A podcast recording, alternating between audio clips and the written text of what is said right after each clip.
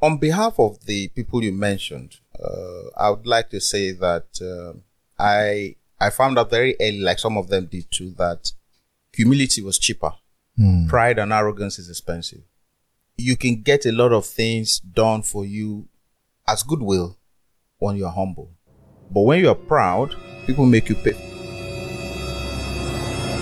Yes, yes, yo, they call me original Wonder Banton, the original vibe machine. Right now, I'm chilling with the Kommissioners with a K, DJ Gabe, Wise Toller, and Soundboy T. Keep listening, original say so.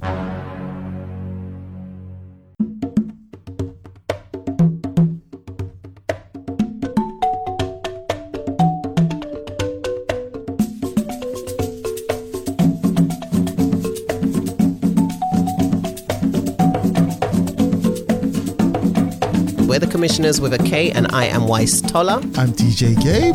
Teddy Abroko Soundboy T. Listen, we, we doing a lot of mechanic work here.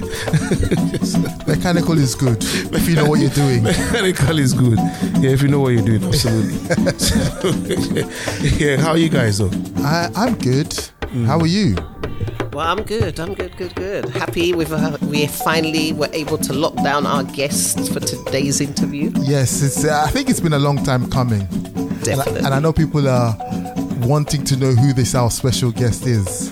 So who's going to do the introduction? Do you want me to do it or? Yeah, we've got or Gabe, don't we? Or should we get Teddy to do it? I think, yeah, maybe I should do it because Yes. I've never met him. Yeah, Yes. This is the first time uh, meeting him. And he said to me that he's an up, up and coming comedian. But there's no way you're going to be up and coming and have such mileage. You know? And you be you have to be agile on your feet. He's he thinks on his feet very quickly. What's it called? Is it wittiness? Yeah, well, the wit is natural. Yeah, natural wit wit. natural. So we have a very, very, very important person VIP. here, you know, who cuts across not just uh, the world of comedy, but uh, having spent a few minutes with him today, um, you know, he's taking me from from DJing to to a bit of politics, a bit of history. You know, he's he's really giving us a lot in, Oh, yeah. in a few minutes. in just know. a few minutes. I, I mean, I personally, I've always wanted to have a sit down with him because he's what I call an erudite. You know, he is a titan in my books. I've watched him from a distance, you know, and I've just admired from a distance. So now to finally have this sit down, I think it's an honor to me, you know, and, and I'm sure And to all of us. Yeah, to you guys absolutely. as well, you know. Absolutely. So who are we talking about? We're talking about the one and only Alibaba, and we are not talking about the shopping No, site. not Neither are we talking about the one with the forty thieves. this is this is Alibaba with a forty mouse. You know, the GCFR. Yes. Alibaba that has GCFR for the benefit of those who are non-Nigerians. When you have Alibaba GCFR, when you have those initials, I'm sure he will explain that what that means, you know, in a second. But we have Alibaba GCFR in the building. Yes. Thank you. Thank Wel- you. Thank welcome to the Kommissioners Podcast. Thank you know, you for having me. Thank you so much. I'm, I'm, I'm excited to be here, first of all. And, um, uh, I think, I think we're already, it's just that all the things we were talking about I were not know. recorded. I was trying. a I was trying not to talk to you because I, I, I feel like we're gonna have to say the same thing over again. So, but, but I there's just so much to still say. So I agree. I without that- totally agree. but I totally Gabe, agree. I mean, that's that's an interesting one. How do you tell a comedian that he's going to run out of words? There's no way that is ever going to He'll go broke. He'll go broke. go true. broke. It's but true. You know, I mean, I'm the I'm the non-Nigerian here. Um, I'm Ghanaian, but we're all the same people. You know, we, West Africa is.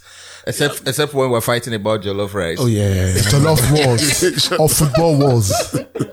yeah. But Ghana and Nigeria, we've always had that. You know, uh, healthy rivalry. You know, I know some people take it extreme. You know, they take it too serious. But I think majority of us understand that it's, it's just a way of, you know, bantering each other, and uh, we we have so much in common. That if you if, if you're in any of these countries and you close your eyes, you probably wouldn't realize where you are. Absolutely. Where you You know. yeah. Yeah. Le- this this is this is very important conversation for me uh, in a sense that I want to know a lot about how you're able to sustain years, you know, decades of doing this up to this stage. That's one. But also, secondly, you know, when when we look at comedy, um, where where where it is now, we have a lot of people on on social media uh, who are doing the skits and they're making a lot of money off it. Sure. You know, Uh, my my question is, you know, let, let me start with the pettiness first. do you get jealous? Oh, no, that no, that no, no. maybe jealous might be such a strong word, but do, do you do you look at it now and say how I wish this was my time? No, no, I don't. I don't. I don't. I don't. do- Actually, help to provide a lot more exposure to the people who are there right now. Uh, I, I, in the last three months, I probably have given a lot more skit makers ideas for skits than I have done giving jokes to stand-up comedians. Wow. So I'll call up somebody and say, "Oh, I think a skit like this will work. I think a skit like this will work. I think another skit like this will work." There's no way any basketballer now is going to be greater than Michael Jordan. Uh, uh, Michael Jordan. Ooh, now you're opening up a can of worms. That that- that's a can of worms. Steve Curry, Kobe, Kobe, and all of them. You know, But let me let me say let me say this. You know, um, you can make a new car right now. You can make new tires. I'm listening, but the first person that made those tires still has a special place. a special place because you are building all your talent based Off on what that, the yeah. person did. Uh, That I agree. Okay, so if we're still saying, oh, oh the, the new mobile phone now, it's it's the best mobile phone. The person that's created a telephone still gets a place. Yes. In the record books. I agree. So um no matter what a pastor becomes right now, he's not going to be bigger than Jesus Christ. Okay. I, no, I, no, I agree. I agree. So, uh, uh, no matter what the president or any of them becomes, they will not be bigger than a an Abraham, Abraham Lincoln. They will not be bigger than a George Washington. They will be, they will not be bigger than. So what I'm trying to say is that there is a time and place for foundations. There's a time and place for repainting the building. yes. I agree. But we've got to also say, you know, congratulations on your O2 um, Oh, thank you. show as well. let, let me know. let me say the, the O2 event. We did not get the number of people that were expected to come to the place, but the performance was top notch. You know, so I I, I need to say that it is uh, we had um, logistic problems and uh, promotional problems, and those will be corrected later. But the show will still be done like it has to be done. It, it has to still be an A class performance. All right. So it's great performance. Uh, all the guys that came out were smoking. They were not, not weed, but their performance was, was very good. So for me, it is also good to have platforms like that for a lot of them to be introduced to bigger markets. And, and I see that all the time. Um, it doesn't matter whether you are being in the business for a long time or not performance is dynamic. If it's still not connecting with the people who are listening to you now, nobody will come and listen to an old joke. You need to talk about the things that are happening right now to Yep. connect with the new market. Yeah. It's just like nobody will come out now and bring a rotary phone No. and say, because you are from old school, let everybody use a rotary phone. No. Hmm. Hmm. Just as you can't make a car now and say to bring your windows down, you have to wind it. Hmm. You know? Eh, well, have that, that's that would be some good exercise for people. I'm not gonna lie. you know, you know, you know, you know, back in the days, if you have a car that has the winding, you know, you you're a big boy. you're a big boy because then they me. used to make cars that window is just stiff. And when you're trying to wind it, you exercise. You have to going- pull up. and then you get it up to a point and you're like, I, I just leave it here. you know, so we have to be dynamic in mm. entertainment, in anyway. Like now, even in the Bible, you don't go to churches now and somebody brings stone tablets to say this is the Ten Commandments. No. But the Ten Commandments were given on a tablet. But right now you then have it on a tablet on the phone. So progress is is something that you cannot wish away. It has to happen. You know, um, the fact that people used to come to from Africa to London and spend a month on a ship. Yes.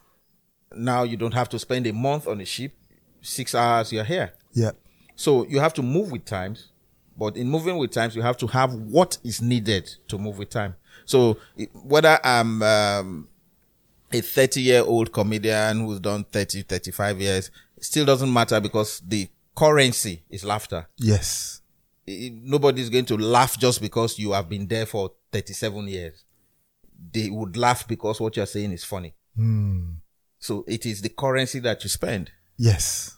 So, let- let's talk about the comedy because, you know, depending on what part of the world you are, it's comedy and humor varies from person to person. I think the English humor might not land well in, uh, in, in a Nigerian environment and vice versa. Sure. So how do you kind of, you know, how do you know when your audience is cerebral? How do you know what sort of comedy to kind of tell in that sort of audience? Is there is there an art to it, or do you just Okay, so so there's something called audience analysis when you're performing. Right. So your audience analysis is that you first would ask whoever invited you to the event, who are the kind of people I'm performing to? Are the medical doctors? okay? Are the lawyers? That you then use that to gauge their, gauge their intellectual level. Right, You then also ask, what's the age group? right. of this because the demography also has to relate to what you're saying. Sometimes if I'm if I'm telling a joke and I mention something like Hugh Grant, some of them will be like Hugh Grant. Who's that? I'll now have to explain. Yeah, So to cut out that explanation, you need to know who you're speaking with. yeah, If um if I'm telling somebody a joke and I say something like, "Oh, some mothers do have them," Oh, I yeah. must be talking to people who that age. who can relate to it. So the relatability of the joke is dependent on the kind of audience that you have. And then the audience you're performing to too has to be a great influence in the kind of jokes you're telling because do they understand English? If there are some who are not totally speaking English, there's no way you can cut across. Mm. Because the first thing is when you lay your punchline after you've set up the joke, if it takes somebody two, three more minutes to get the joke, then you've lost it. so you have to you have to take the audience into cognizance. But you see, most times um, the error comes from people who think because I am funny in Cairo, I should be funny Anywhere. in, I should be funny in uh, Istanbul. You know, um, don't forget that the element to make a joke work differ from place to place. It's true. Uh, you can go tell a joke in Ireland and it will click.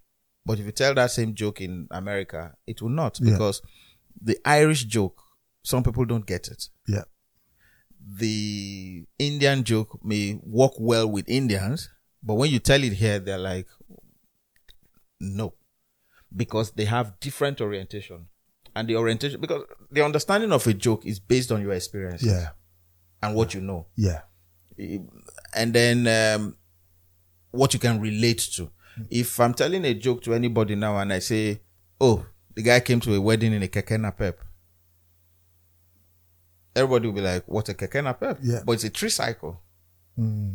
So if if if you if you if you're telling a joke about uh, a molue, which is like one vehicle that used to be a, a bus that used to be the major means of transportation in Nigeria, Nigeria, back yeah. then.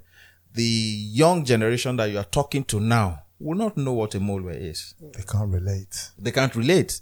But if you then start talking about uh, BRT, Oh yeah, they can relate. they they would relate with it because they now know what. The, but if you're still talking about double decker buses, the one that is in Nigeria that doesn't know what a double decker bus is, which is in London, Yes. will not be able to relate. yeah, So there, there's this joke about uh, a guy who came in here for the first time, a Hausa man, somebody in Nigeria who came in and entered the bus.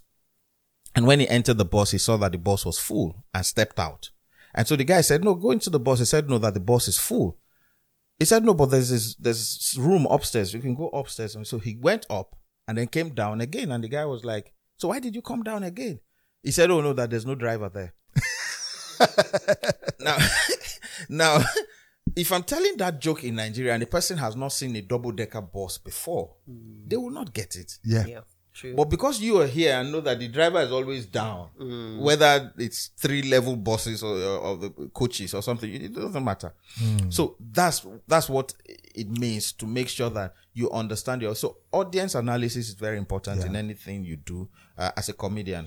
You're performing, and then the other thing that is very key in understanding the audience is that when you're performing, look for the people who are enjoying you most and perform to them. That's like DJing. Uh, that's exactly what I was going to say. like that's DJing. that's like look for those people that are enjoying you the most perform to them because if you're playing for the guy that is not finding you funny you would work Oh very hard goodness. because you do not know the state of mind the guy had come there with the probably, probably the guy is there and his car has been stolen Yes. and you're playing all kinds of music or telling all kinds of joke and the guy is just like just finish and let me get out of here Oh gosh, I, I I remember one I remember one story, and I I want to I want to check. I'm I'm slowly going off topic here, but because of what you just said, I remember there was a time where Burna Boy was performing. I don't know if you remember this story, and there was one particular guy. Yes, I he remember story. focused. and he said take your money and get out what, what are your thoughts on okay, that? so my my thoughts with that is that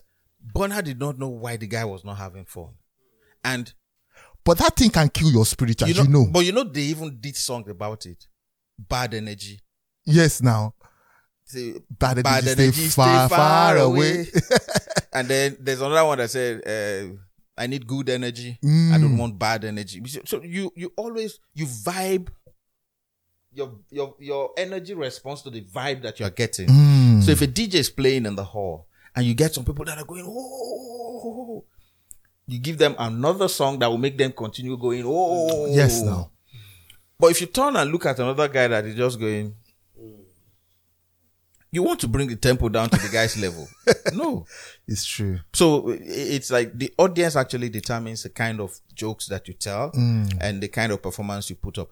More so, the event would also determine the kind of jokes that you tell too. Yeah. Uh, if you go to a funeral ceremony and like, um, and the jokes you tell would not bring out the the morbidity, hmm. the morbid situation. So you're not going to dwell on it and make people feel so sad about it. You're just going to be talking about life, talking about how we are going to live well. We're going to be hmm. very happy, you know, and and talk about the happy times that this person that was celebrating here or you know had. You would not come in there and then make everybody feel so bad. Yeah. I think it, it, uh, it leads me to, on nicely to the next question I've always wanted to ask. Is there a line that one shouldn't cross when it's, when it comes to humor? Because, you know, some, some humor, some people classify it as very distasteful, while some people say, ah, you shouldn't have, you know, when people say it's all comedy, comedy is comedy, because when something is said in jest, you have. Okay, you that mean like the Will Smith, Chris Rock scenario? Is that what you- Well, that's a, that's, that's a very, very good example, and, actually. and, and and I will get to that. But let me just say that there's a thin line between being funny and being offensive. right. The very thin line. It takes uh, experience and uh, great uh, professionalism to walk it uh, nicely. Uh, what happens most times is um, some people throw caution to the wind and say anything that they want to say. But beyond that, one also then believes that there is no, there's nothing that you cannot creatively address. Nothing that you cannot creatively address. What happens is that some people's sentiments can get triggered. But the level that the sentiments get triggered to is determined by how mature whoever is listening to you is. Hmm. So sentiments then come in when somebody feels offended. And so why does the person feel offended? Because hey, everybody is laughing at me. Not laughing with you. But you see, I've told jokes and people are laughing. And then you turn and see one guy that is not laughing. Then you tell another joke about other people, then he's laughing. Yeah. And then you tell joke about uh, another joke about another person and he laughs again. Then you come and tell a joke about him and he's offended. you know, so uh, there was a show that I did one time and as I was performing, I'd done everything to make sure this guy laughs and he did not. I ignored him and continued performing. And then I did one joke and I caught him laughing. So I came back to him. I said, Oh, now that I've done this joke about this, now you are laughing. you know? So, so what happens most times is that we we try to we try to uh, censor the jokes when it affects us. But when it doesn't, we then take offense. Let me let me give you an example. A writer can do a joke about an albino and do a joke about uh, a fat person. Uh, I mean, do a story about a fat person and do a movie about a fat person, and everybody will accept it. But when a comedian tells a joke about a fat person, they'll get offended. But somebody did a full length movie about that person. Um, a comedian can do a joke about rape, and you're like, no. But somebody does a movie about rape. Yeah. No, I'm coming. And then it does a movie about rape. Because people feel like if you are laughing at somebody, it is not presenting it for entertainment. Interesting. Let me. It's like um. Let, let's say somebody does a joke. Okay, let's use Chris, Chris Rock and Will Smith. Don't forget that Will Smith has also done jokes before. Yeah, a about comedian. people. About people who have physical disabilities. But when he did the joke about those people who have physical disabilities, he didn't see anything wrong in it. In fact, on the day that Chris Rock did this joke, he found it funny initially. He laughed. Oh yeah. I think And it's only then- turned around and, And then he turned around and saw this thing. But you know, he's been on the verge of having issues with his wife who feels like you never always defend me. And then when he turned and saw her, he flipped. Yeah. So it wasn't that he didn't find it funny.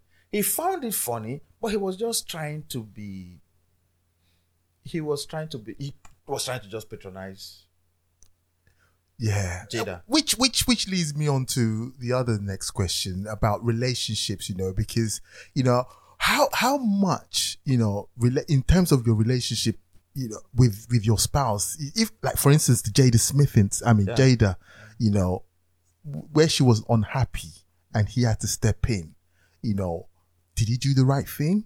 You know, should he have kind of, or should she has also stepped stepped in when he realized that this was getting out of hand? This has happened in the Bible before. Right. when Herod said, Anything that you want, I'll give to you. Because the girl danced well. And he said, Okay, what do you want? I want the head of Joseph. Wow. Joseph didn't do anything that deserved the king To be beheaded. to be beheaded. But he beheaded Chris Rock. Hmm. Because he just wanted to please somebody.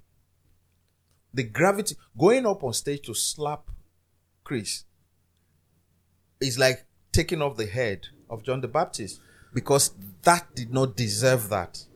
The response to that kind of thing wasn't. Let me tell you, if Chris, if Will Smith didn't go up to slap Chris Rock,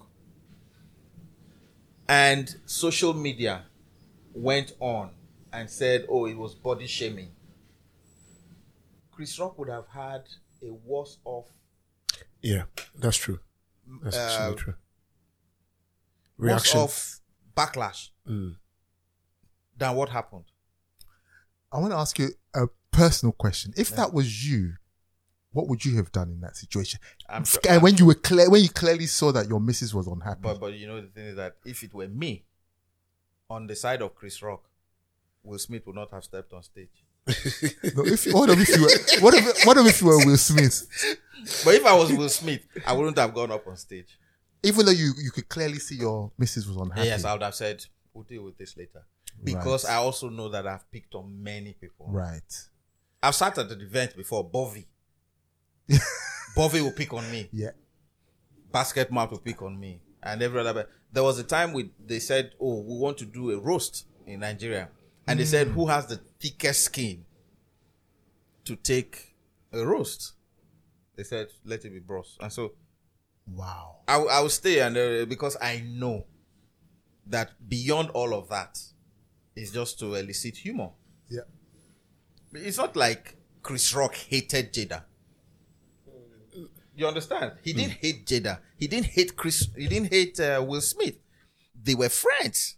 So is there such thing as the timing as well? Sorry, T. I think I think to be honest, because he has a relationship with them, I think that's why he felt he could do it. Because sometimes you get comedians because they have relationships with people, they feel that they can, but it's knowing who, when they're going to get offended. I remember there was there was a backlash online when Funnybone did that joke about Daddy Showkey, and everyone was begging Daddy Showkey, please, you know, like you know What that kind of joke? thing. I, I missed that one. What was that? No, joke that was online. It was there was a show, and I think Funnybone just cracked a joke, and it was to do somebody. Yeah. it was. Yeah, it was all over social media. People were begging Daddy Showkey ba- basically because Daddy Showkey responded with a video.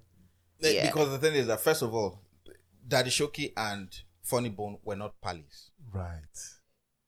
If that same thing were said by uh, Ruggedman, somebody who's ch- Quite yummy, friendly. yummy, with, chummy chummy with uh, Daddy Showkey, would have been okay. For instance, I do jokes about most presidents in Nigeria, especially Obasanjo. I tell a joke about him, and everybody would laugh. And then one comedian went to an event once and repeated one of those jokes along those lines. And Obasanjo told him, "No, you can't. You can't do that. I'm not your friend. I don't. I, I'm not.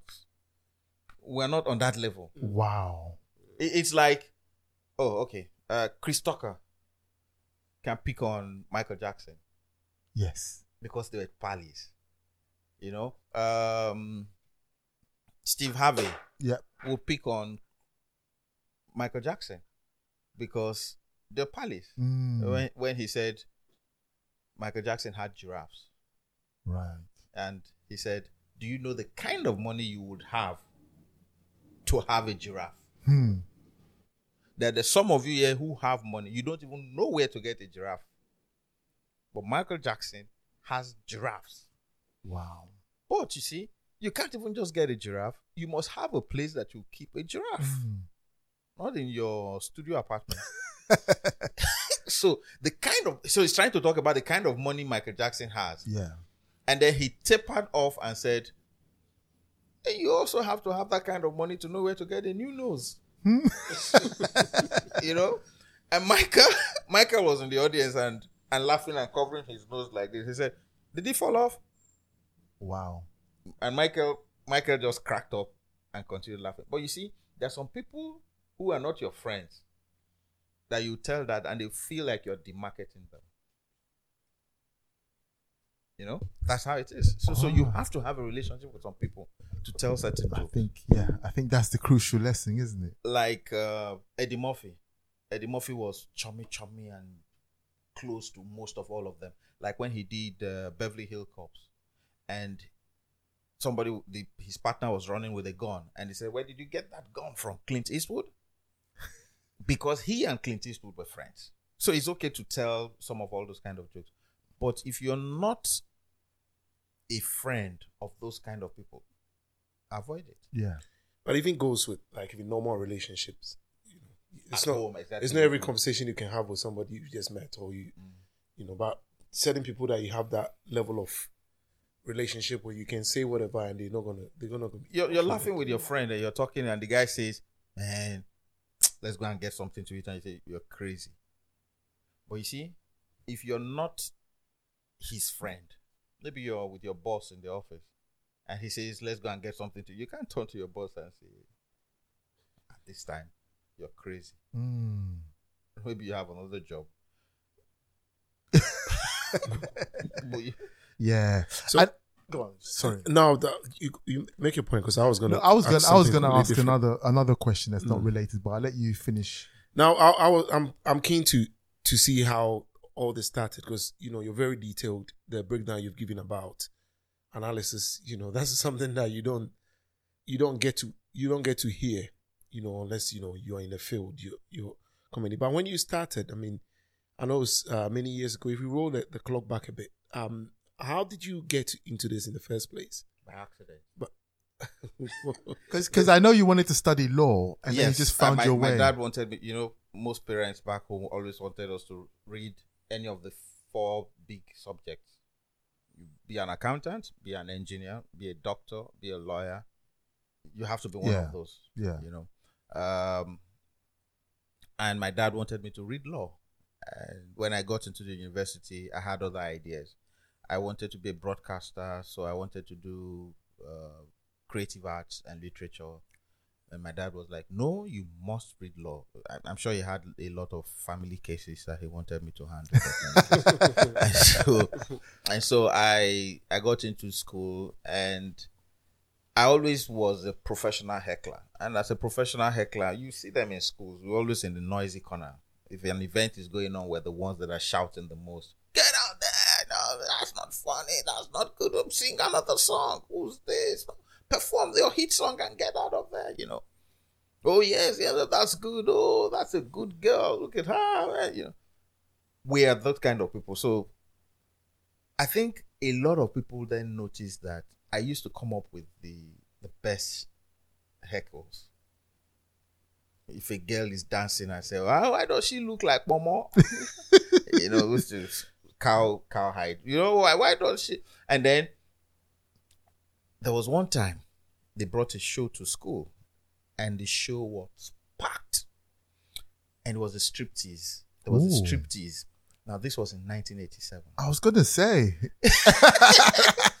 We had not in fact i could speak for nearly 80% of the guys in school then except for the ones that had traveled out and even those who had traveled out were still young boys and not allowed into striptease club that's unheard of in Nigeria. so at that time it was a novel idea strange but Yeah. it was adventurous for us for us to oh, come on ah, striptease and so we're asking and this was when Makossa music was reigning in Nigeria. Makossa, Mapouka, you know, and you know the Mapouka is the high level Makossa Mm. where all things are revealed.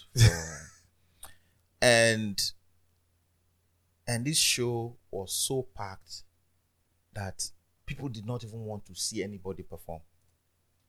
Charly Boy came on. They said no before Charly Boy bring the striptease girl, and so she came on, and I I still can see her vividly. She was a size twenty. She had a thirty-eight double D Oh, she she was on the she had everything on the plus side. on the plus side she Everything was was endowed plus. behind she was endowed in front and she was a pretty girl Not Nigerian though, was she? no i think she was ivorian Yeah. and so and she had a bit of like fulani in her so she was kind of like light skinned yeah.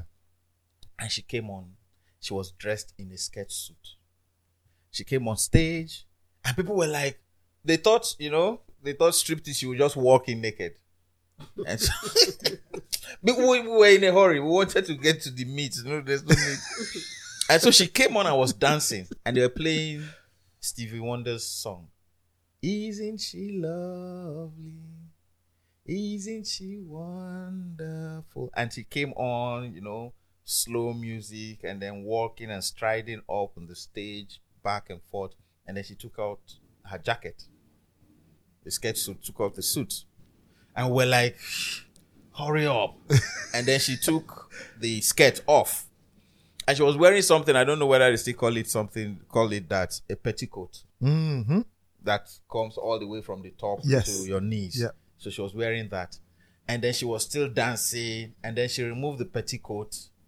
And she had this, you know, G string had not come at that time. So she had these bloomers and then some corsets. And she was still moving. Everybody was like, and students rushed on stage. Wow. She was scared for her life and she ran off the stage. But you know, out of excitement, juvenile delinquency, you know, students, they started begging. I don't know who will scatter this place. She has to come back. And because I'd been heckling and it was my mainstay in school, so the organizers of the show came and said, Is it possible for you to help us pacify the audience? So you were known for heckling. Yes, because when we're watching a movie, I'll make snide remarks and funny comments. And so they said, okay, can you help us pacify? So I came up. Now, let me tell you something about that show. Our student affairs officers hardly come for shows. a lot of the lecturers hardly come for shows. On that day, the deputy vice chancellor was there. Oh wow. The student affairs officer was there.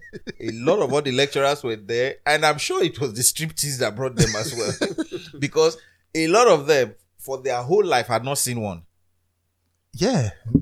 1987, yeah. 1987, all of us, we had not seen it. We only see it in movies. Yo, yeah. So you're watching a movie and then somebody goes to a strip club and then you are watching it in the movie. But Yeah. this one, we're going to see it live. Live.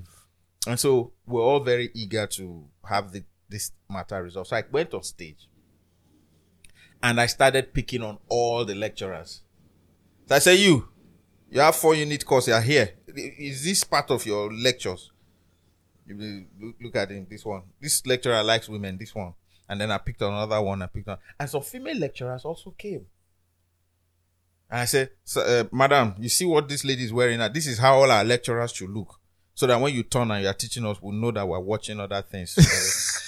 and, But that was a very brave move. oh, yes, so I- was an A great student. They're not going to So make you could fail. you could get away Yeah, with notes. with. Once you know your books in Nigeria, you get away with the notes. so it's not like uh, you are going to fail me because I, if you fail me, they will ask, "Ah, how come? The guy, where's the question paper? Mm. So anyway, so I I went backstage and I saw the girl. I said, she said she had her English were not very her English was not very clear. Yeah. So her French was better than her, Her English. English. So she was speaking French. I had an interpreter who talked to me and said she's scared. And she thought they were going to rape her or cause some major damage Yeah. or something. So I said, okay, you know what? I'll pacify the audience and ha- have her come back on stage. So I did all of that and then she came back. When she came on stage and she took off the bra, she was back in the audience and took off the bra and was swinging the bra like this. And you could hear a pin drop Wow. because they were now waiting. And I said, until she removes the last dressing, anybody that comes, I'm taking her off the stage. And so they were all quiet. And so she was swinging it. And then she threw it into the audience. Students dived. like, like they were catching a Grammy Award or something. And then she then removed. Now she's still back in the audience. Right. Then she removed her undies. When she removed it and people saw it, and she was light skinned. Hmm. Her. And then she turned around and they saw that she was really well endowed. Students went gaga Wow. and then she left the stage. The the MCs that they got before could not come back on stage and said they were scared and told me to continue. And that is how I got. So I say I owe my break into this business to a striptease. Which is so. Have you ever been an MC for a striptease ever since then? no, no, no, no, no, no, no, no. But but that is the only time I've been to a striptease club. It's no, watch a striptease. striptease. Okay, okay. The only time. I, and I think it was for a purpose. And you know, they say a lot of things are just destined to happen. Hmm. So if that had not happened, maybe my career in um, Would you would have been a lawyer? I would have been a lawyer and it would have been legally wrong. because I tell you something. Many more years later, I went to LA, and one of my friends said, "Oh, come, let's go. There's this strip, tease- there's this strip club that is down the street." And I said, "I've never been in a strip club, and I'll never be." And he was like, "Come, let's go. You're not. They're not going to rape you." And I was like, "No." That I don't. I don't think it is the best way to appreciate women. Yeah, it's a very American thing, though. Yes, I It's a said it's I don't think it's the best, and they said okay, stay there. And so they were going to change some dollars hmm. because they had to change dollars into the one one dollar notes so they can Yeah. put on Make it rain. the- they can put on the body of the, and so they were asking one of the guys. The guy said, "No, when we get there, the club, Yeah, they have a section, The, yeah, the- yeah. the section will just give them uh, And they just transfer money to it. them, you transfer money to them, and they'll give you the pack." And so the guy said, "You know what? We'll go, come back and give you your pack. And so they went and brought my pack, uh, 50 dollars, you know, and said that's your pack. So let's go. I said, give me my pack, but I'm still not going. So they gave me my pack and they went. And they came back in the morning and started regaling me with stories of they were Mexicans. They were they were all loaded. Hmm. Ah. And then they went, oh, the slim one had a back like Cadillac, man. And I'm like, if I had not seen that one in 1987, maybe I would have gone. Hmm. But I went, I went to that one in school, and I, I particularly didn't think it was. What guys go there to see? It's not. I, I've never really personally understood it myself, but I feel like it's in America. People It's go there for lunchtime. They Actually, during their lunch break, they literally go to a strip club. Yeah. and I, I've never really, really understood that because for me, why why why would I why would I go to a place where I cannot even benefit from? it's like window shopping. yeah, you can buy I, if you I want. think I'm with you on that one. Yes, it's like- it's I, like am with, window I'm with you on that one. And I think and maybe then I that- then pay for window shopping and I still don't get value. you can you can you can you can buy though in quotes. Uh, Oh, so oh, I've you been, can? I've been, yeah, you can. okay. I've been, I've I been, think you know more than we do. I've been, I've been to New York. I'm, I'm personally not, not really. Have you keen. been to one? Yeah, I've, I've, I've DJed in, in strip club. Okay. Yeah, um, that's that's work. yeah, that's that's work. Yeah, but I'm particularly not not impressed with that. To be honest, I'm, A I'm lot not of really- women are not impressed. You see, she's she's not saying anything. no, no, but women actually go there. T, have you been to a strip Oh yes, I heard that. So- that women go there so and why actually is- spend money. Where I used to DJ, this this was in Soho. Um, it was it, it was a t- Tuesdays was a like ladies main mainly for ladies, and then they have the male strippers coming. Oh, You know, so mine was the opposite one. okay, no one wonder. It wouldn't have been fun for you. At all. Accept my sympathies. and you know, the DJ booth was on the Was high. was on yeah, it was on And so you're looking down on top of the all stage. So I see everything, you know. And, oh my goodness. and the women, you know, they're giggling. So they do mostly when they have like um uh hen nights and stuff or birthdays, people book like a group. So they come in. The, the, the the room is full. It- yeah. you let him, you let him miss that bit. You let him no, I got it. they, rise, they rise to the occasion. No, no, no. Once there are more than two eyes, it's a downer for me. Yeah. well, that's their job. You know? But I'm not getting any jobs. Oh, why? one, uh, one of the guys later on, I saw, I even saw him on a TV show, and I'm like, oh, I remember this guy's face. you know? Wow. I remember this guy's face. Wow. But seriously, it's it's so well patronized on a Tuesday working day. You know, next day working. No, day. no, no. But Tuesday. it's so patronized. You, you're unbelievable. Yeah. and it's mainly women. You know, like about ninety five percent women. The the five percent will be the the strippers and other people working there, but mostly women in there. So the you women know. go there to to. Oh, they touch, They get right? dance. Yeah, they touch. They they have the dance. They have the the they, they cover with the towel and The you know full you can have yeah full Oh, works. gosh. Yeah, you know. So I- I'm I'm saying like in New York for instance, they have like 24 hour strip clubs. Last Gabe said people people go in their lunchtime. One of my friends, you know, so he took me to this this place and Okay, you share the address. later. when you're in there, you, you think it's it's nighttime, you know, because they, they, they It's very dark. yeah they've It's done shut it off in a way daylight. Yeah. yeah you don't see any daylight, so it doesn't matter whether you're in there 10 p.m. or 7 a.m. You know, and pe- people are in there with their suits on and stuff. You know, they come in for lunch. Oh my goodness. I've never understood that culture. No, no, it's not. It's not for me. Yeah. it's not you know, you know, but but Yeah. to to be honest, there's certain cultures that we are not used to as Africans. First of all, uh, the only times we came into this place naked was when they brought us as slaves. It's true. you know, uh, as soon as we started getting clothed, we we never want to expose our bodies again. Mm. But um, I would say though that entertainment takes a lot of forms, and uh, what pleases some people don't please others. yeah. um I was uh I was talking to someone the other day and the person said there's this lady that she has the best cleavage he had ever seen. And so somewhere in my head I was like, Oh, I'd like to meet her. you know? And then the day I now saw her, and I now said, wearing a turtleneck. She said, Oh, she always wears a turtleneck. I said, So where did you see Cleavage. He said, Oh, there was a swimming pool party that she attended. And everybody there was like, Is this what you've been hiding? And she's like, It's not for public consumption. Is it true? he said he took all the pictures he could take that day because he knows he would never, Never. get to see it again. Mm. So, for some people, I think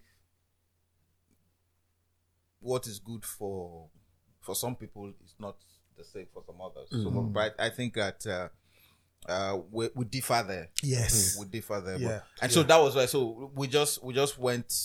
Uh, we just had to discuss that, but it's it's oof, no. But what has been like kept you relevant? I'm, I'm not sure if, if I was, I was, you know what? You you read my you read you read my mind, Teddy, because I was going to ask the very similar Mm. question. Because I've I've met some really great, legendary Nigerians. You know, like you, we were talking about Jimmy Jatt earlier. Yeah, you cool know. day, day, Jimmy I mean, Jack. I've I've met I've met Two Face as well. I'm, I'm meeting you for the first time, and what the thing I've I've the thing that the, the sort of common trend and the common pattern that I see that is emerging in all of you is the is the humility, the relatability, the fact that you guys can actually be on a level. Do you understand with people? I, I- find that very amazing because you know compared to some of the new breed of you know is it is it something you learn with the job or how do you kind of my question is how do you kind of know that this is this is an important place to be at you need to be humble but also be relatable as well Okay, uh, on behalf of the people you mentioned, uh, I would like to say that um I I found out very early, like some of them did too, that humility was cheaper. Pride and arrogance is expensive. You can get a lot of things done for you as goodwill when you are humble, but when you are proud, people make you pay for it. right And the thing is that um, you can get to an airport and like four five people come to you and say, Oh, well, let's take a picture, let's take a picture. When you are arrogant, people avoid you. but does that news spread very quickly because someone that's Yeah, just oh yes, you for oh the yes. first That's what I'm saying. okay The news then spreads. I Don't mind him. He's very arrogant, or she's very arrogant, or she's full of herself. hmm Then, if you're the type that that mixes up and relates with people, every time you walk into a place, there's seven, eight, nine, ten people that always come to take pictures with you, or even just want to open up with you and talk with you. Some people jump into my DMs and send messages to me, and I respond to them personally, and they're like, "Oh wow, I didn't know you could respond to me personally." And you're like, oh, because some other celebrities would rather have a manager talk to every other person. Some people call my number, and I'll pick the call and say, and the first thing I'll say is, "Hello, Alibaba here. Who's this?" And they're like, "Oh wow," because they're used to calling a number, and the person picks and says yes. I say, "It's okay. Hold on, let me get him." Or you call and they say, "Yes, what is it you want to talk about?" You know, you I, I I see two guys that inspire me in this line. Samuel L. Jackson and Yeah. Denzel. right Samuel L. Jackson will wear his Kangol cap and walk through the streets, sit down on the ground with somebody who is uh, homeless and gist with the person, share. Uh, sometimes he goes to get coffee, gets two, comes back and gives them and say, "Why are you still here?" And the guy is like, "Oh, okay, I got money." He said, "But I gave you money the other day." He said, "I, I blew it." And I said, "Okay, man, chill. I got a movie to shoot." And he'll walk off, and people see him every time on the street they greet him, they take pictures with him, they see him come into the store, he buys something, they relate with him. He doesn't go about with bodyguards. awesome That's Samuel L. Jackson. Same thing with uh, Denzel. The first time I met Denzel was in Chicago. So I got into this, you know, these old lifts that you open the door first. oh yeah a bit like the one downstairs Uh, no, but this one is industrial because it's, it's wide. No, no, it's not. It's not that wide. This one was like Very small. very small. Okay. Chicago, and it was a forty-two floor hotel. Hmm. So I got in like on the 23rd floor because their executive floor was like uh, the 40th floor. So you- Okay. so you have to go up there to go and eat your free lunch and all of it. Yeah. So I got into the lift on the 23rd floor, which was my floor. And I looked at this guy. He looked like Denzel. And there was a PA who had files and other things. He was wearing a, uh, a gray double breasted suit with a bowler hat. And he was leaning to the side of the lift like this. I got in. Never been that starstruck.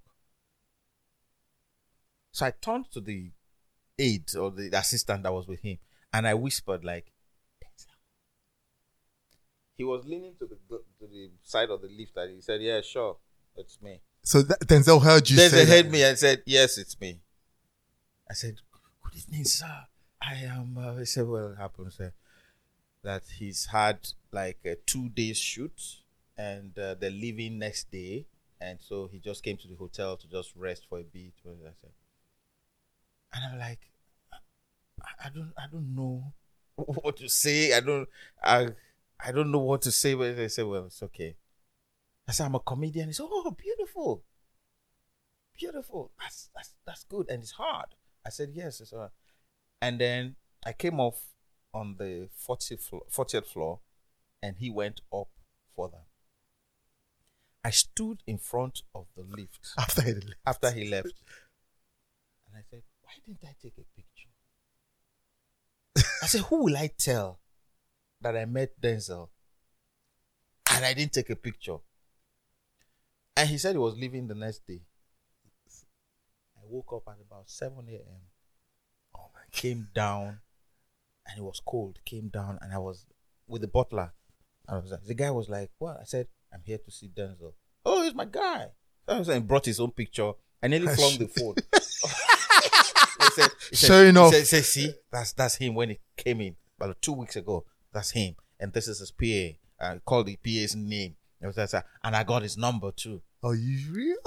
So I'm looking at this guy. I'm like, you see, that kind of accessibility doesn't come from people who are arrogant. yes. This is a butler, took a picture with you, got his number, and knows the name of the assistant, and is showing it off. But you see, there are people who, even if you see them at an airport, you only tell somebody, "Oh, I saw,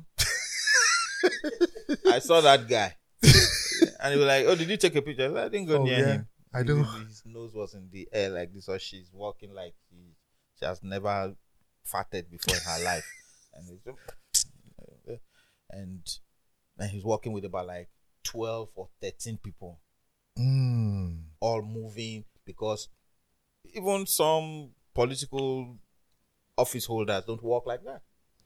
So that's that for me. I think that uh, humility is really, Yeah. I mean, the reason why I asked that question, because I think it's important that we need to kind of shine the light because, you know, Teddy rightly asked that you've been around for a long time. These people I also mentioned have been around for a long time.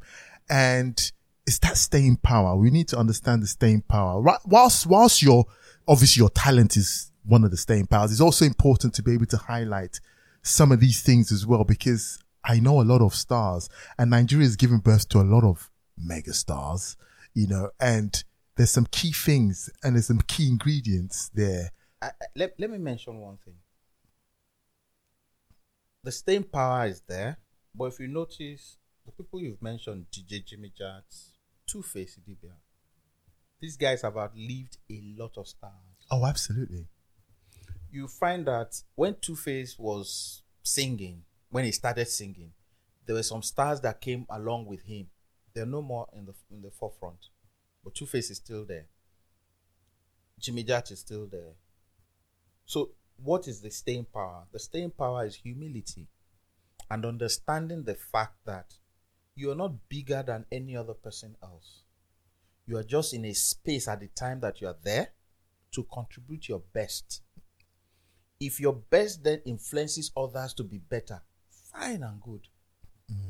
You don't come in in that space and believe you are the God and you are the last person. Let me tell you, there was a time there was a song Yahoo. Oh gosh, yeah.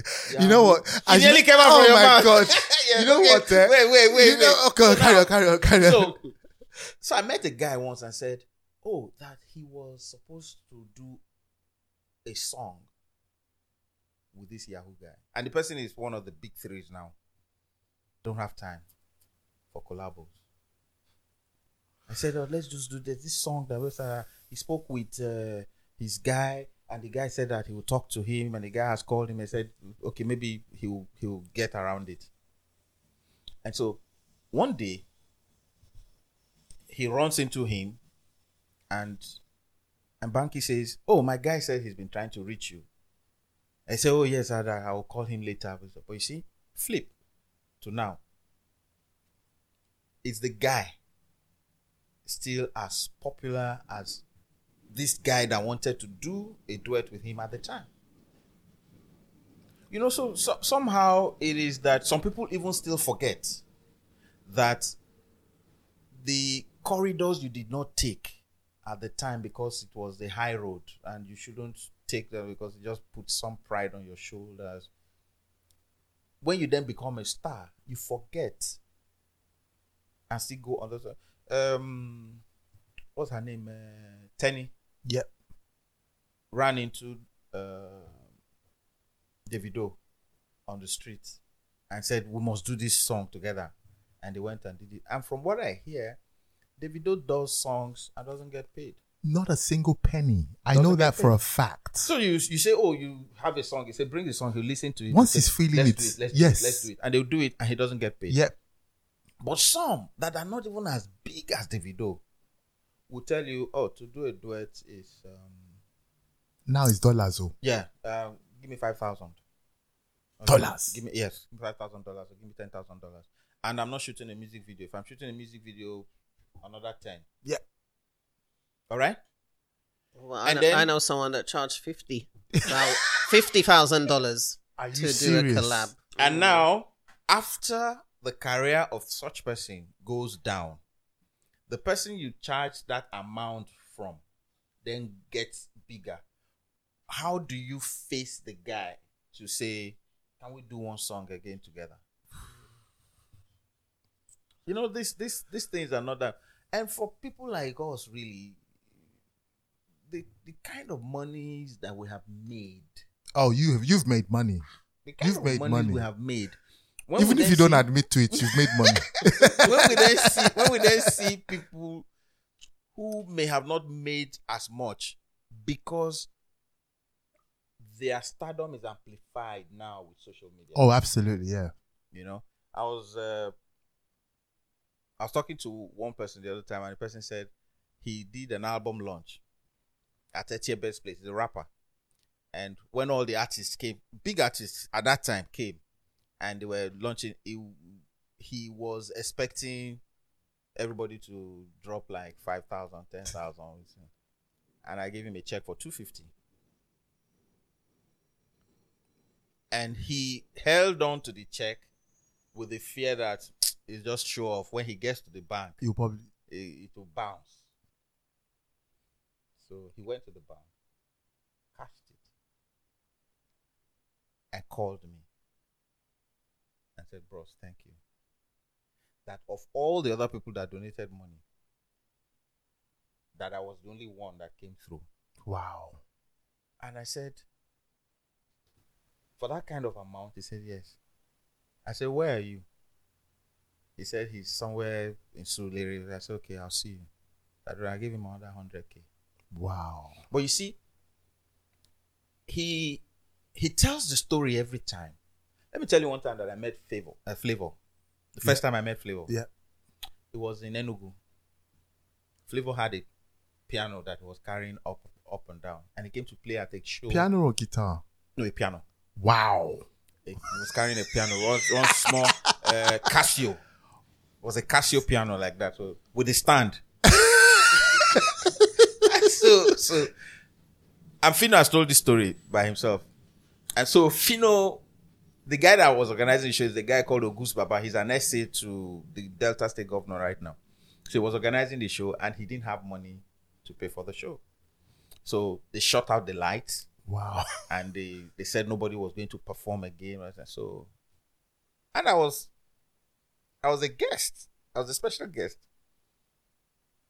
My bag, somebody was carrying my bag. So I said, "How much is the money altogether?" They said, "Oh no, this person, uh, Fino, they called him one name then, has his money is five thousand. This person's money is ten thousand. This one is." I said, "Okay, give him one fifty.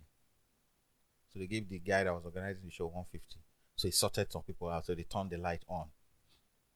And I brought more money and gave to them. So we went in. The show was successful. We finished. Um, and I never knew who that person was at the time. And so we went to one event in Calgary. So when we were sitting down, Fino said, I know you don't remember this story, Wow. but I've told it on your behalf several places. I was a pianist. I said yes. you had dreadlocks. you carried a, a Casio. He said yes. I would stand. He said yes. And you're wearing the red jeans. He said yes. I said I remember. But you see, when I had an event and I invited him, he said he was not going to charge any time. That he, he will play free. Wow. Though the event was then now postponed, and I told him not to worry. Another guy was a nice, Yes. nice, and I had some other things like that to mention. And but you see, one other person that I still won't mention now came to my office and told me, "Oh, bros, uh, I, I've done this song. It's a song that will bring me back, and and uh, we need to shoot the video, and we need money." With it, and I said, "How much?" They said uh, that the guy that is going to shoot the movie, uh, everybody, it will cost him about like five hundred thousand, and he doesn't have a dime now. I gave it Wow.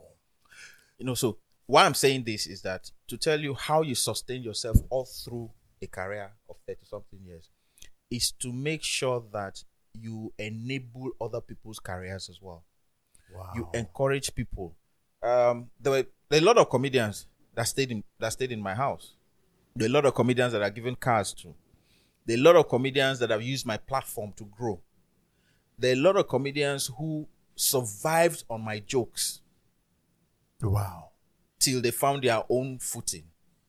So, but you know, some there's some people who say, I, I don't want you to tell my jokes. I don't want anybody to use my jokes. I'm not going to use them again. Wow. So, I probably go through every day, or when I'm watching a movie, or reading a book, or reading a magazine, I'll create about like two or three jokes Right. that I may not even think I would use, and I'll call one person and say, Ah, Hannah, uh, use this joke. Wow. I call another person, oh, use this joke. Use. I went to an event one time. I got into the event and sat somewhere at the back because if I sit in the front, I'll be dead straight up to the stage. Yeah. So I went back, like, so I sat there and I was watching some comedians perform. And this comedian comes on stage and tears the place apart. And I felt, oh, he did good justice to that joke. It was my joke. And another man comes to my where I sat and tapped my shoulder and said, Ali, hmm, these boys will drive you come off for market too. That means Yeah. you're no more relevant. So I said, Oh, this guy said, I said, ah, he did well. He said, ah, ah, That's why I told her, I said, You just begin to pack. See, see this boy. I kept quiet. When the boy came down, I said, Well, well done. And the man saw me talking with the boy, now came and said, Well done, well done. I don't tell Ali Baba that's you. You are doing very well. He said, No, the joke I told now is Ali Baba's joke. and the man said, Eh. He said, uh, he said two of the jokes are his jokes that I told on stage now. So they told me backstage that Bros was here. That's why I came to greet him. I said, no, the guy was telling me that you're going to drive us out of the back. He said, ah, Bros, please, please, don't, don't, don't start that. You see, in this industry, once you have leverage and you don't let other people use the leverage to grow, you fade. There's a, you know there's a, there's a there's a rule that I live by, and is that if your success doesn't make other people successful, you have failed. Hmm, that's true. Hmm. That's true. It's important. I think you've lived by that though. You you you you are an epitome of we rise by lifting others, like Davido will always say. Hmm. I mean, I mean, apart from the ones you've just said, I mean, your January first is a typical example. Your concert where you also look at up and I give coming. out the car every year to the best comedian. there you go. You know, so it's it. I think it's very very important to say that. I know you, uh, Teddy, you wanted to ask but a it- question. Yeah, I know.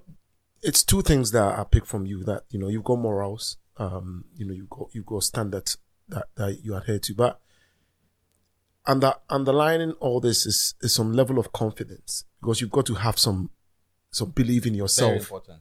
to to be able to do that. Where where where did that stem from? Where You know, you know, there was one time I let me. uh, He he has told the story himself, so I can repeat it now. So one time I I went to a show with Basketmouth, and so we got to the show, and Basket was understudying me at the time. So I said, I said, I said, Basket, I said, Basket, look at this audience. I said, look all around this audience, and tell me a joke. He said, This audience. I said, Yes, tell me a joke from this. Just look at this audience and give me a joke. And he said, Ah, that it's hard. I said, No, it's not hard. Look at the audience. So he looked around and told one joke. And I said, Basket, listen. So I told him five jokes from that same audience. When I finished telling the five jokes, I said, You can have all the jokes. and so Basket told the story, and somebody called me and said, Oh, so you give these comedians jokes? I said, Yes. Because you help others grow. Because you know it will grow the industry. Totally. So, for some people, they feel like shutting down an industry is crippling every other person. But you see, it will make others see the industry as growing. This is a problem that a lot of early high life musicians had. The high life musicians, juju musicians, also, they were in fighting and fighting amongst themselves. And because of that, they did not breed future musicians through themselves because they were running solo. They wanted to be the only person that would sing. They wanted to be the only person that would sing. For me, it was different. And I think that it's something that I've encouraged amongst a lot of comedians. And I tell them collaboration is the best way to bring the best out of a, an industry. Absolutely. If you do not if you do not create a platform for every other person to grow, you stifle the industry. Uh, Quincy Jones has lived by that. Um, Neo has lived by that. Bright Songs, Babyface lived by that. Eddie Murphy lived by that. But people who then decide, I'm solo, you have a platform. Give other people that platform to grow. Hmm. There's no reason to. The dog is not going to run faster than a cheetah. The dog is not going to run faster than a cheetah, and so there's no need to, to, to then begin to what what point do I have to prove? And so I'm not afraid to seed or give my platform to anybody hmm. to shine. That's that's a that, that's from a real place. Yes, yeah, no, no, I'm from a not. I'm not. place. I'm not. There, there's instances where I've gone to an event, and they say, "Oh, you're working with so and so person." I'm saying, "Oh, okay," and then I get on stage, I introduce the person, and I tell the person, "Do this and do that. This is how you should introduce this play. This is how you should do this one." I said, "The man that is speaking right now, he said something. You need to take that part and make a joke out of it. This is how the joke should sound like." Mm. And the person goes back on stage and actually says it like I told him to say it. And the place erupts in laughter. Hmm. And when the guy comes back, he's like, How did you know that that was going to be funny? I said, The guy has set the template up already. All you just needed to do was go there and drop a punchline. Hmm. Hmm. So you teach them how to do it. You teach them how to fish out punchlines. You, te- you teach them how to find humor in everything that they're doing. You, you, you find some MCs go work and they are trying to outdo the other MC. So there are two MCs. You're trying to make yourself look better than the other person. Not necessary. And sometimes I can go to an event and I'm working with a younger colleague that's an MC or a comedian. And I'm not I'm not going to make the guy look like I have better experience. I'm actually making the guy look very good. Maybe one or two times I had shown myself. Yes, one and, this one, this one is a story that uh, a younger colleague has told uh, Benga Denka uh, for the Dangote had an event for Dangote. I missed my flight.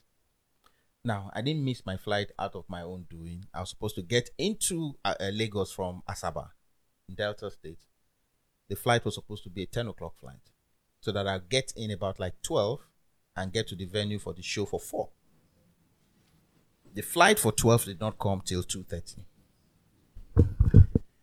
Those typical, I know those airports, Nigerian airport, local flights are nightmare. Man, I was freaking out. So I sent a message to Aliko Dangote and I said, I said, Chairman, I'm in Nasaba. I'm trying to catch. He said, Oh, that a friend of his just left Asaba now. Yes, I would have, Way. yes, I would have joined the person. Anyway, be coming. Anytime you get here is okay. But you see, his MD and executive directors did not see that chat between me and Aliko, and they were screaming blue mother. They had gone to get Benga Denka As to- backup. as backup. But I sent somebody again, uh, Laugh Up, to go and uh, stand in for me. So when Laugh Up got there, they said Laugh Up cannot even climb the stage and the reasons why? because I did not show up. Oh. So they thought that I collected the money that was paid And you didn't want to and show. up. sent and sent a younger colleague. Man, when I finally landed and got to the venue, I sent a message to Aliko and said, Chairman, I'm here now. And he said, uh, go up on stage. And I got backstage and the guy said, You're not going up. I said, I just spoke with Alaji. He said, You can speak with Alaji all you want, but you're not going up Wow. then somebody now came and said Alaji said Alibaba should go up now. And that was how I was allowed to go on stage. I went on that stage for about like two and a half hours. I showed them that a cheetah is faster than a dog. and so when I finished, uh, Femi was in the audience, Aliko was in the audience. There were quite a lot of big boys, and then now they stood up, applauded, and then I went down. And and the two comedians who were there before me said, "But you know that's not fair." I said, "What I said, you just gave them a reason now to know that they should have called you, and they shouldn't have bothered about us." but you see, for me, once in a while, you show that I think it's important to do that. it's like the day I watched Usain Bolt. He ran a race. Did you see that race? He ran and then turned and looked at the guys. Yeah, and yeah, it was yeah. like, come on. Because I think he could have broken the record. He could have broken the record that day. He was. He was turning around and looking at That's the guys and I was telling them, come on, come on, come on, come on, come on. You know? And one of the guys said he finished at his best that day. But that he was looking at Usain Bolt and was like, this wouldn't have been me. But that day he learned because Usain Bolt said he had already qualified for finals. So this heat that they were doing, there was nothing. He had qualified. He will run in the last uh, race, but he just needed to be there to i- inspire all those other guys. There was a race that he finished because he wanted somebody to get his best record. So sometimes it's not necessary. If you're just joining us, we are the Kommissioners with my humble self, DJ Gabe, Teddy, Samboy T. And Wise Toller. in the building with the one and only, the legendary, the iconic, the titan that's called Alibaba. So we're just going to round up tonight. It's been a pleasure, by the way. This podcast is going to be in two parts, by the way, just in case you don't know.